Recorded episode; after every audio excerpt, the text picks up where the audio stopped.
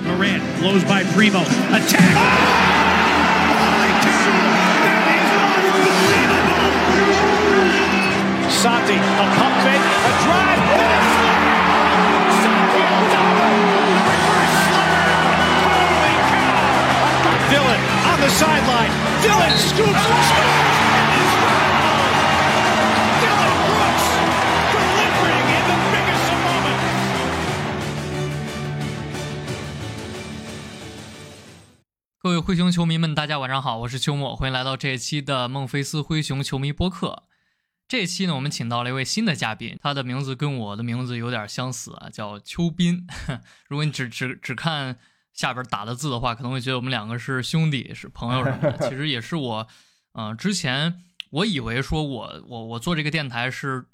国内第一个做灰熊内容的电台，但是后来我有一些球迷朋友、灰熊球迷朋友跟我呃发这个链接说，哎，你可以去呃请邱斌老师来做一下节目。当时我说，哎，邱斌老师是谁？后来给我发了一个链接，我一上喜马拉雅看，哎，原来在去年可以说是呃上赛季还在进行的时候，就邱斌老师就已经在喜马拉雅去做灰熊的音频内容了啊，这个比我还要早，所以其实我不是。啊，我们电台不是最早做灰熊内容的电台，所以今天我立刻就是提前邀请到邱斌老师啊、一起来参与我们这一期音频节目的录制。那么邱斌老师先给大家做个自我介绍吧。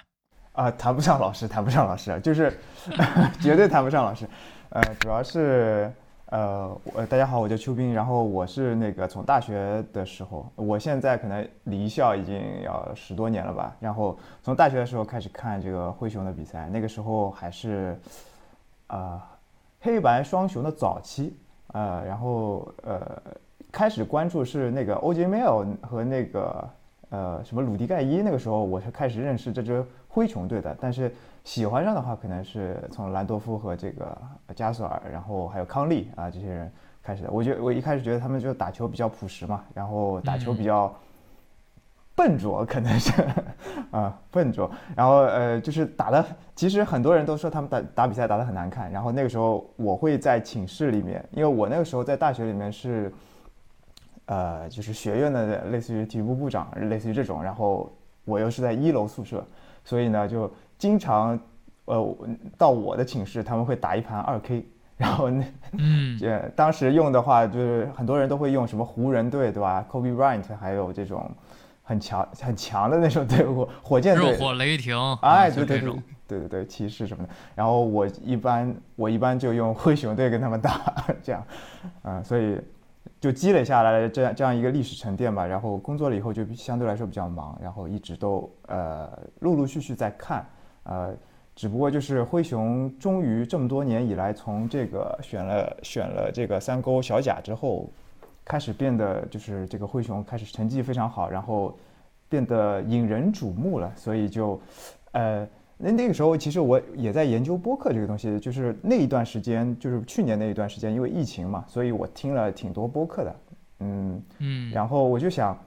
我听着听着听着，就是听杨毅老师他们的节目，舒海老师他们的节目啊，体坛篮球秀啊什么的，我听着听着听着，我感觉就是其中可能有有几期就是他们，呃，灰熊可能最近很出挑，然后打的比赛也非常好，但是其实，呃，往往因为球队也非常多的嘛，就是国内的球迷可能就还是比较专注于，比如说湖人啊。呃，火箭啊，以前的话可能就是哈登的什么火箭啊，然后就是一些呃篮网啊，一些这种明星球队。那么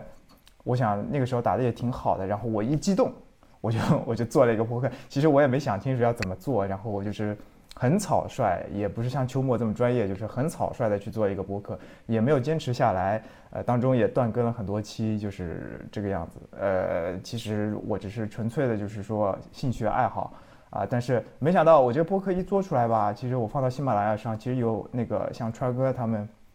就注意到我了，然后就加我，就把我拉进群了，呃，然后拉进群了以后，我就发现有一个问题，就是说，呃，我其实以前从来不逛虎扑的，我只是纯看比赛，呃，不逛虎扑，所以对这个网络环境 并不是很了解，呃，就是，所以我觉得我还是应该多学习，然后我也不是一个专业的，比如说体育媒体人。呃，只是说，呃，在这方面可能我比较感兴趣，然后关注了比较久，所以我觉得还是，哎，像你出来了以后，我就觉得，哎，挺好的，就是有一个相对来说行内的人去做比较专业的一个部分，那么我就自己表达表达这个自己的感受就好了，大概就是这样一个，就是很随机的，也没有说，呃，要怎么去做一个这个非常专业的播客，我只是想跟比如说我们灰熊的球迷分享一下，类似于这样。所以我们今天就来看看我们的第一期合作，呃，好的，邱斌老师给大家带来。呃，怎样的观点？首先是我们电台例行的一周梗概的部分。在过去一周，三月二十五号到四月一号，灰熊是拿到一个四胜一负的战绩，分别是主场大胜火箭，客场力克老鹰，呃，主场力克魔术，还有在主场和快船互有胜负，总战绩来到四十九胜二十八负，现在排在西部第二和联盟第五。这个具体的排名和上周是没有变动的。目前球队的。进攻效率排在联盟第九，防守效率回到联盟第一，净胜分联盟第三。这是呃 CTG 在今天最新的数据。然后过去两周呢，灰熊是取得一个七胜一负的非常好的战绩，同期的进攻效率排在联盟第三，防守效率联盟第十，净胜分联盟第三。嗯，那么过去这一周下比赛看下来，邱斌老师有什么感觉呢？莫兰特也回归了。呃，我觉得呃就是。我不知道，反正就是我是我觉得我跟你录节目就是非常有意思的一点，就是说我是挺喜欢吴莫雄的，就是我在播客里面也讲过，就是我是非常，就是怎么说呢，就是莫兰特他刚进联盟的时候，我是非常喜欢这个球员的，我觉得他是少有的身体素质爆发能力特别强，然后还有视野的球后卫球员，这个是很少见很少见的，然后还被灰熊选到了。然后他还不嫌弃灰熊这样的一个球队啊，这个他他是我我一开始是很喜欢的，但是你要说他的这个领导力和巨星风范的话，有没有达到一一定的高度？虽然这两年一直在进步，但是好像就没有达到这样的高度。呃，然后你是问我前面是问我这个这一周的比赛嘛，对吧？这一周的比赛的话，我觉得他的回归肯定是出了很多，怎么说？给现场的球迷，因为当时他刚。第一场回归的时候，我记得很多球迷都是为他欢呼嘛。然后，他的这种明星的气质，包括他的这种霸气是依然存在的。但是，我会觉得可能就是他回归了以后，他需要再更多的去把这个球队的其他人给带起来。就是我我昨天看了那场呃对快船输的那一场视频，就是威少他投进很多三分球的那个那个录像，我我我我看了一下，我觉得他。呃，你应该也注意到了，他第四节上来以后，其实上来好多个失误。其实轮转阵容已经把比分追到差不多到的时候，呃，差不多已经好像追平了。但是他上来了以后，其实好几个失误，还是跟去年的季后赛还是一样。就是说，嗯，怎么说呢？就是说，我会觉得他还没有办法能够承担一个球队大脑的一个角色。就是你可以指望他在一些攻坚的时候，他可以打出非常漂亮的这个进攻，非常华丽的扣篮。但是我会觉得他确实在，呃，很关键的一些时刻，包括一些呃需要让球很好的运转的时候，呃，他可能还想着是自己去解决问题。但是他的这种进攻方式呢，往往就会有一段时间可能会被人家呃读懂了他的进攻手段以后呢，会被限制住。啊，这个是我的想法。然后对于莫兰特，我可能是这么想。然后其他的部分的话，就是肯纳德，就是对火箭的最第一场，就是上周的可能第一场比赛，肯纳德让我非常的惊艳。呃，包括这几场比赛，其实我觉得肯纳德将会成为可能灰熊之后比赛非常重要的一个环节。呃，大概就是这个样子。就是如如果让我印象深刻、特别深的这个点的话，一方面是对莫兰特的回归啊，包括对他以后的期许啊。然后一方面就是肯纳德给我给到我，呃非常意想之外的，呃但是又预料之中的一个非常好的跟灰熊的一个融合的表现，这个是让我印象最深刻的。那么接下来我们来到一周新闻啊，其实过去一周灰熊没有什么新闻，所以我就摘了一条出来，当做一个本周话题跟邱斌老师来讨论。嗯，我起的这个新闻标题叫“莫兰特的最佳阵容岌岌可危”，因为什么呢？呃，在北京时间的三月三十号，当时 ESPN 是官方公布了最新一期的 MVP 的模拟投票啊，是这个三点零。呃，虽然说可能大多数的球迷在关注的是榜首的恩比德和约基奇的呃得票，但是还有一个细节被低估了，就是莫兰特是没有得到任何 MVP 选票，因为上赛季莫兰特入选了二阵啊，并且在 MVP 的投票里排名第七。一般来讲呢，只要是你是最佳阵容级别的球员，基本都会得到 MVP 选票。嗯，但是在这次三点零的投票里，一共有十四个球员得到选票，没有没有莫兰特啊，反而是贾伦杰克逊得到了一票。所以，所以，呃，理论上来讲，莫兰特这个赛季不管从出勤率还是一些一体化的数据，都比上赛季更好，呃，而且是名义上西部第二球队的老大，在最佳阵容这个评选方面，理应是不比上赛季更差的。但是，几位所谓的最佳阵容的竞争者，像亚历山大、像呃东契奇、福克斯啊、米切尔这些，他们都是得到了 MVP 选票。但是莫兰特是没有得到的，所以毫无疑问，这是受到了之前的持枪事件的影响。那么现在就请教邱斌老师，你会你觉得最后莫兰特会呃丢掉最佳阵容吗？就是说他不仅得不到二阵，甚至连三阵都得不到，直接就是无阵，直接没有人投票啊？还是说他呃最终还是会得到最佳阵容的选票？我我觉得他应该是可能得不到最佳阵容的选票的，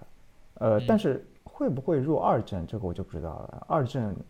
我觉得应该是有希望的吧，但是呃，只是说理论上实力啊，就是说我也不是说考虑他的这个持枪不持枪的问题。其实我会觉得他一阵可能是进不了的，一方面就是可能他的比赛以外的这种影响太不好了。他不是说他以比赛以外的影响，呃，导致了他进不了一阵，主要是这些东西其实跟篮球没有关系。那么导致了他可能在打球上也并不是让人那么说。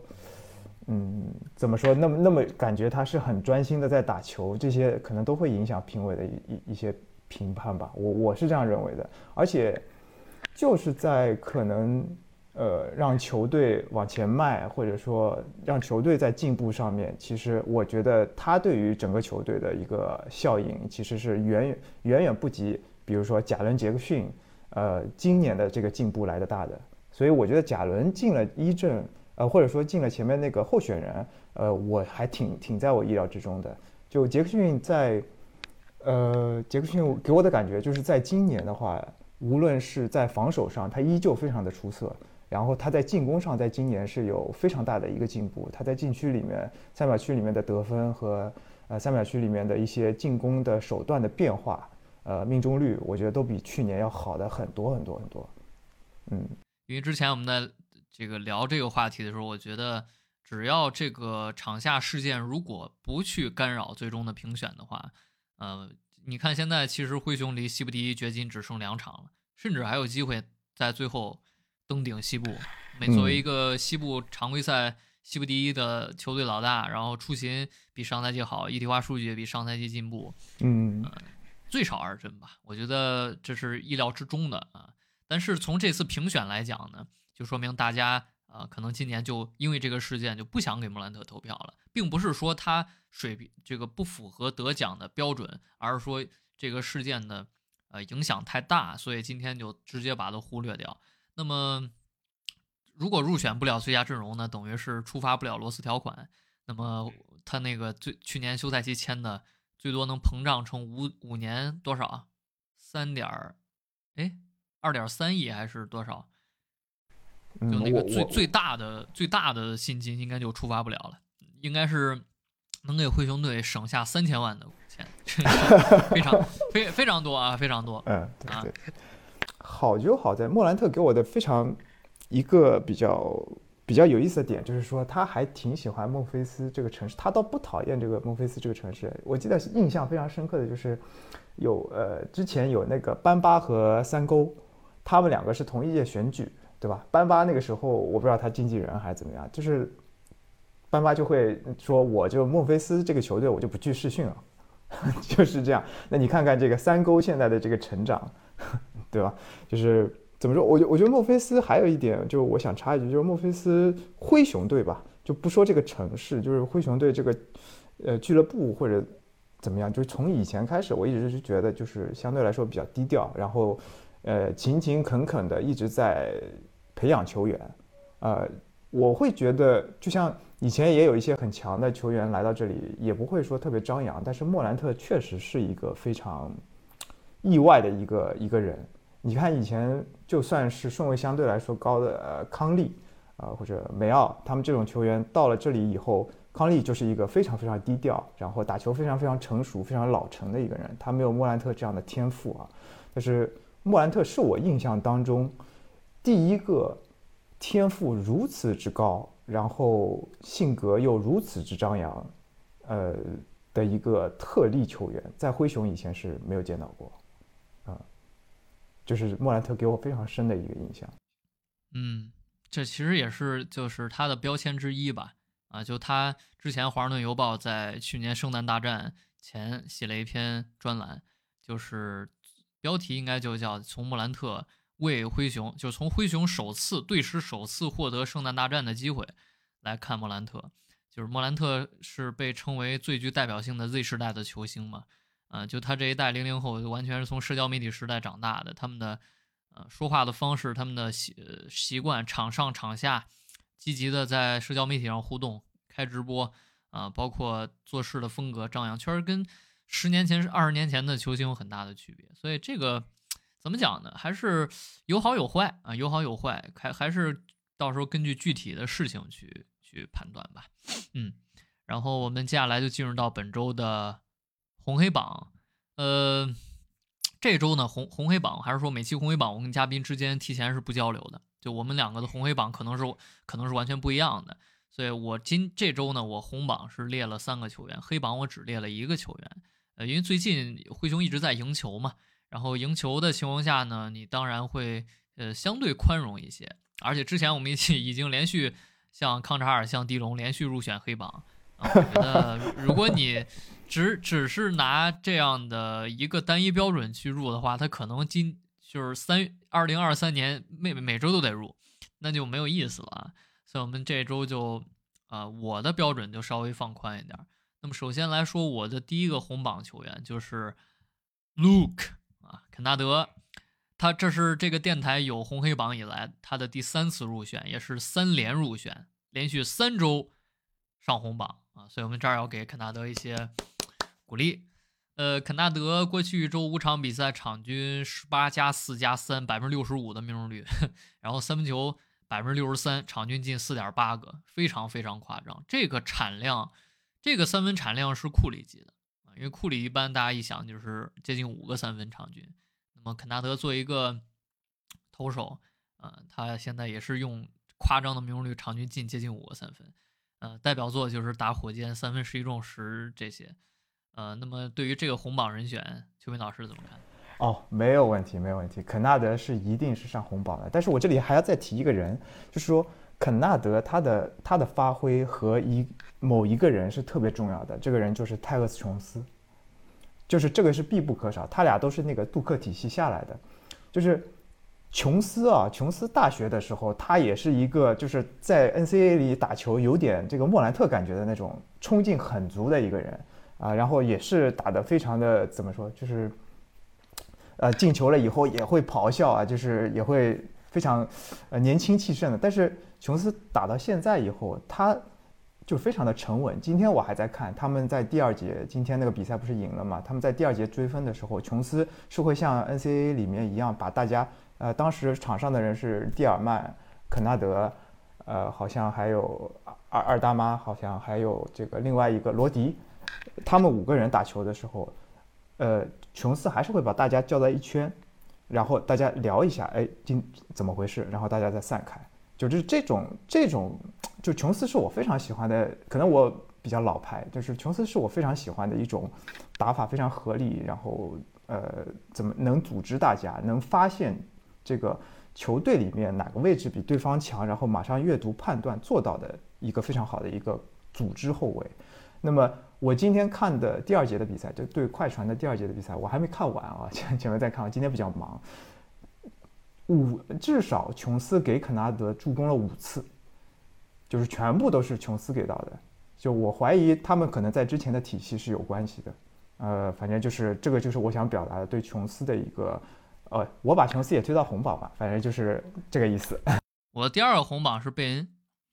贝贝恩是第一次上红榜啊，然后过去一周四场比赛场均二十六分啊，三篮板五助攻两抢断，百分之五十六的命中率。他的三分球比肯纳德要差，但是也是百分之五十的命中率，场均进三点三个。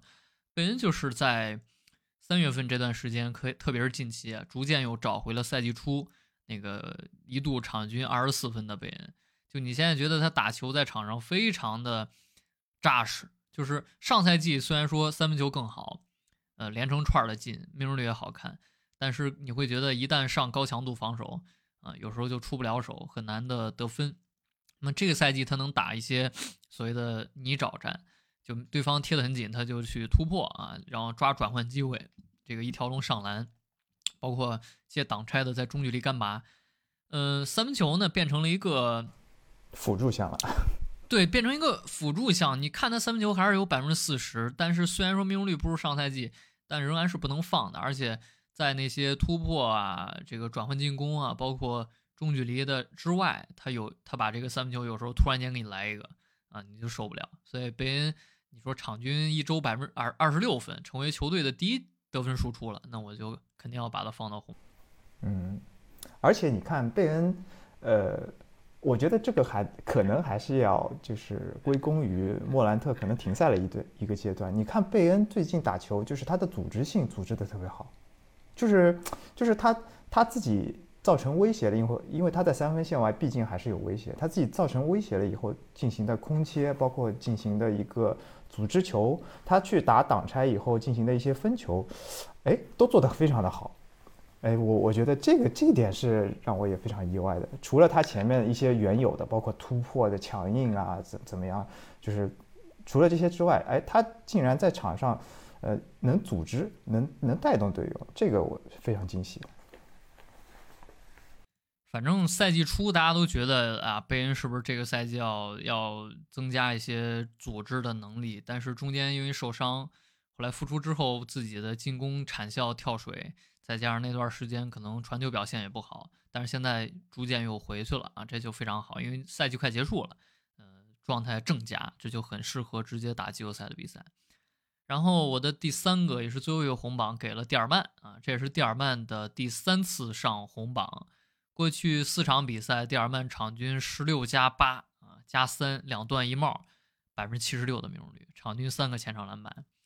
呃，虽然说蒂尔曼上三次红榜的理由都是在亚当斯不在的时候，他他的表现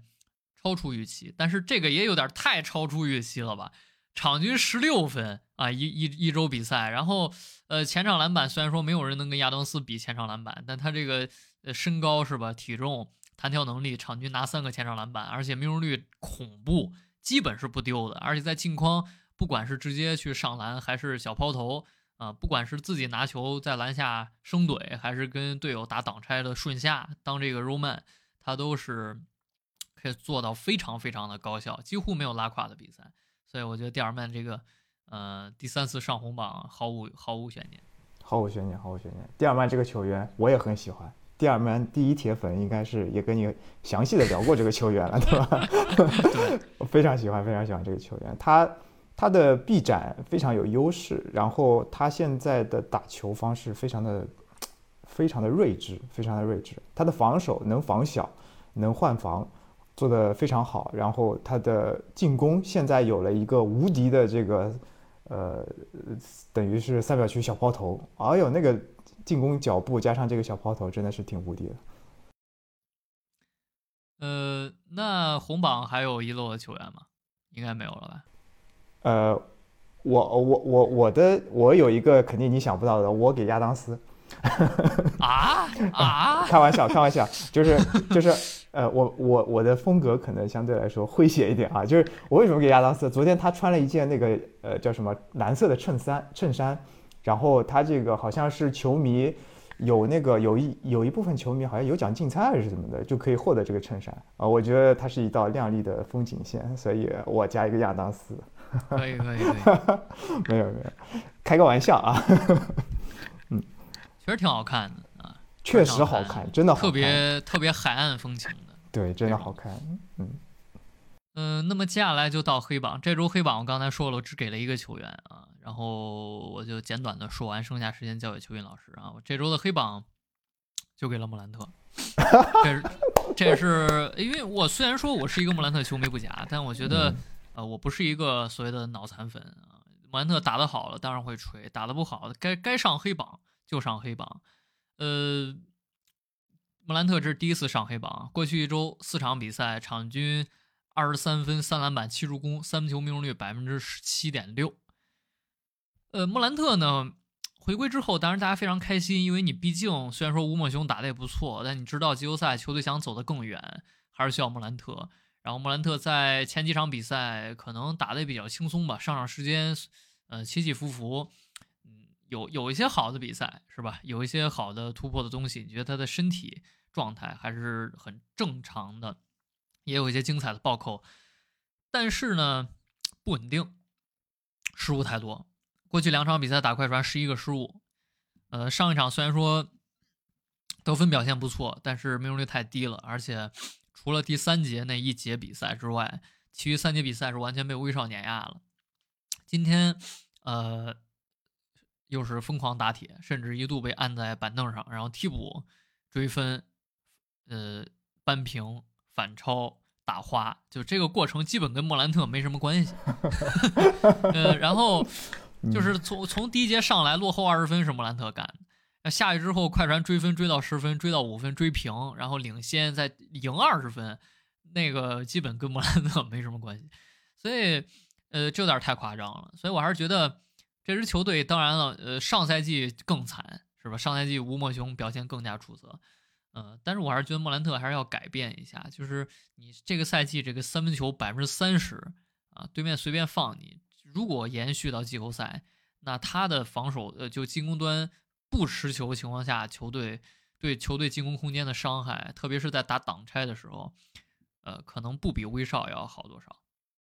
因为现在联盟百分之三十三分都没有，作为一个控卫，你打挡拆的时候，对方是完全守在掩护后边，根本就不往上去，所以你这个呃掩护，就算是亚当斯来掩护，你也很难直接甩掉一个防守人。而你在无球的时候，打防你的那个人会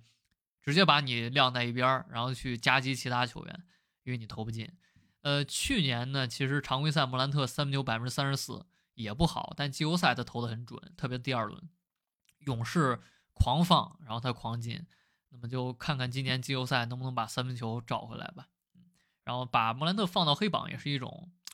恨铁不成钢的激励，因为赛季也只剩下。七八场比赛了，就希望莫兰特能够在之后几期节目里能够不出现在黑榜上吧。我因为我们当时看球的话也是很随便的，也没有说，就真的没有像你现像你们现在看球那么就是专业。我我我是这样认为的，就是我们看球还是相对来说比较随便的。那么随便的情况下，其实会导致一个问题，就是说我们看球可能就是看一种风格，或者说看一种大概。就就比如说灰熊当时就是那种风格，那么灰熊现在的也其实灰熊现在是保持了当时的某一种风格的，就是那种 tough 的感觉，就是和其他球队不一样的，就是的这种可能是由于城市的原因，也是因为球队所处的地理环境或者怎么样，它就是很 tough 的一个风格。那么现在其实灰熊还是仍然保持了这种 tough 的风格，只是可能没有以前那么低调了，因为成绩特别好。然后又又有很炸裂的明星在里面，就是，就就是这样。但是现在就是现在，我觉得更多的，比如说年轻球迷，或者说他们看灰熊，也是跟你的角度是一样的。呃，就是大家有意见相争没有关系，我们和其他的球其他队的球迷，他们也会有意见相争。我觉得这种摩擦是好的，我觉得这种摩擦是要存在的。然后新新的新生力量，包括现在成绩那么好。我们也是要认可，比如说选了莫兰特这样的球员，呃，选了呃三勾这样的球员，我觉得都是大家聊聊天就是最好的最好的一种状态。我非常，比如说你你找我聊天，你找那个蒂尔曼聊天，找这个川哥聊天，啊，我觉得大家就是聊一个归属感嘛。我们会选一支球队作为我们的主队，然后大家还能有一群人去支持他，就是一种归属感。我这个灰熊这个球，我可能会看到很老很老很老，就是。作为一种习惯，作为我的主队，就是这种感觉。嗯，哎呀，这这说的都动情了，准备哭了。没有没有。呃，行，这期电台主要的东西就差不多结束了，也是非常感谢邱斌老师能够来做个电台，也呃非常呃，我觉得之后邱斌老师要有时间的话，一定要常来我们电台啊。好呀，好呀，好呀，啊好的，好的。然后也有今天也是通过这个电台节目让大家认识了一个新的嘉宾啊，然后非常感谢邱斌老师，我们下一期孟菲斯灰熊球迷播客再见。好的，好的，好的，再见，再见。